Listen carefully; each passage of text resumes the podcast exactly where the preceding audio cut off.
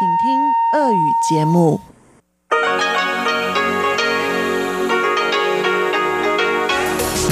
эфире Международное радио Тайваня.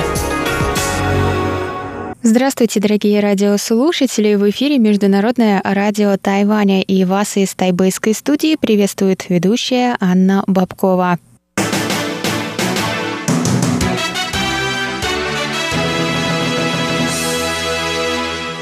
Сегодня четверг, 10 сентября, и мы начинаем наше ежедневное вещание с выпуска новостей сегодняшнего дня, а затем вы, как всегда, услышите тематические передачи четверга. Радио «Путешествие по Тайваню» с Чеченой Кулер – Тайвань и тайваньцы с Марией Ли, звуки города с Валерией Геморановой и Иваном Юмином, а также повтор передачи прошлой недели Нуран Тайвань с Игорем Кобылевым. Я вам напоминаю, что на коротких волнах вы можете слушать нас на частоте 9490 кГц с 11 до 12 UTC и на частоте 5900 кГц с 17 до 17.30 UTC. Вы также можете в любое время зайти на наш сайт по адресу ru.rti.org.tw TW, на котором сегодня проводились кое-какие работы, но он должен быть уже доступен. И также скачивайте наше приложение RTI2Go. Оно на русском языке, несмотря на это название. А если у вас есть какие-либо вопросы или предложения, то вы всегда можете связаться с нами, отправив письмо на адрес русской службы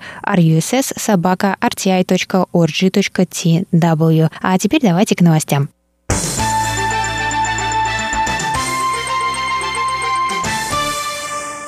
Пресс-секретарь Министерства иностранных дел Китайской Республики Джоанна О высоко отозвалась о смелости главы Сената Чехии Милоша Выстарчила перед лицом давления со стороны китайского правительства из-за визита на Тайвань. О отказалась повторять угрозы со стороны Китая, так как это лишь привлекает еще больше внимания к их гегемонистическому поведению. Она сказала, Вместо этого мы должны отметить политическую отвагу выстачила перед лицом их угроз. Мы видим проявление достоинства и дух бархатной революции 1989 года до, во время и после его визита. Выстарчил посетил Тайвань во главе делегации с 30 августа по 4 сентября, несмотря на предупреждение со стороны Китая. 31 августа глава Министерства иностранных дел КНР Ван И, который в тот момент находился с визитом в Германии, заявил, что Чехия дорого заплатит за свои действия. 4 сентября чешский производитель фортепиано рассказал СМИ, что китайский покупатель отменил заказ стоимостью 237 тысяч долларов США из из-за визита выстачила на Тайвань. Однако чешский миллиардер Карл Комарек купил 11 заказанных инструментов, от которых отказался китайский покупатель. Они в качестве акта благотворительности отправятся в музыкальные школы страны. Пресс-секретарь сказала, что Пекину не удастся получить уважение, используя рынок как рычаг давления и подчинения других своей воле.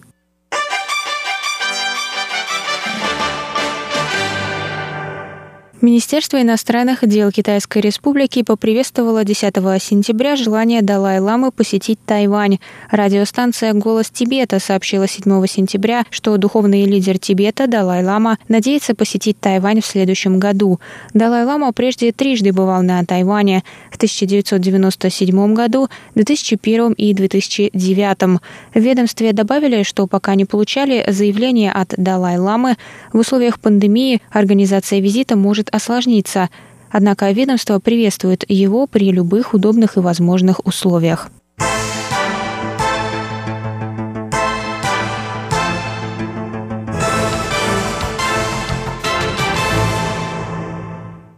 Центральный противоэпидемический командный пункт сообщил 10 сентября о новом завозном случае заражения коронавирусной инфекцией. Общее число зафиксированных случаев достигло 496. 496 пациент, мужчина-тайванец старше 60 лет, который вернулся из Индонезии 4 сентября. Он прилетел одним рейсом с другим зарегистрированным ранее заболевшим 492 пациентом. После прибытия мужчина направился в отель для прохождения карантина карантина. 7 сентября у него появился жар и насморк. Сейчас он находится в больнице в палате с отрицательным давлением. У него было подтверждено заражение коронавирусной инфекцией.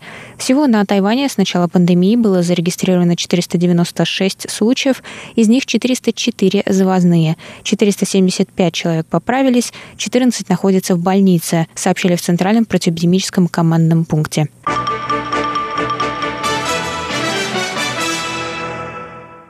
Китайские военные самолеты вошли утром 10 сентября в опознавательную зону противовоздушной обороны Тайваня, сообщили в Министерстве обороны Китайской Республики. То же самое произошло днем ранее.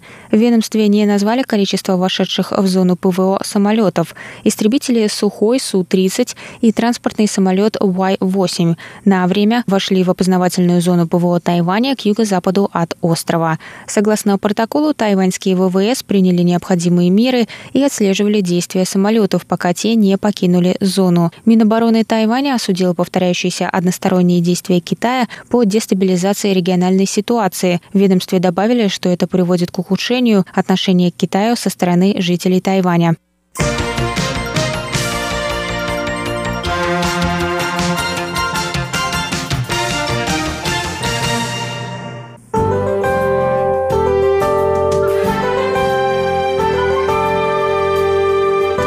Сейчас прогноз погоды.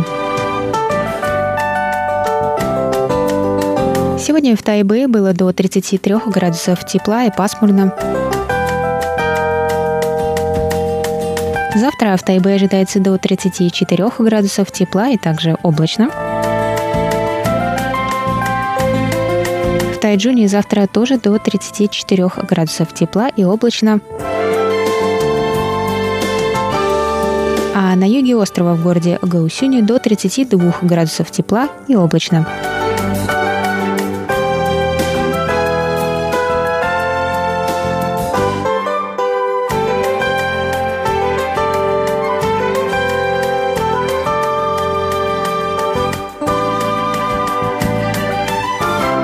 Это был выпуск новостей на волнах МРТ за четверг, 10 сентября. Для вас его провела и подготовила ведущая русской службы Анна Бабкова. Далее в эфире вас ждут тематические передачи «Среды», радиопутешествие по Тайваню с Чеченой Кулар, «Тайвань и тайваньцы» с Марией Ли, «Звуки города» с Валерией Гемрановой и Иваном Юмином, а также повтор передачи «Нуран Тайвань» с Игорем Кобылевым. А я с вами на этом прощаюсь. До новых встреч!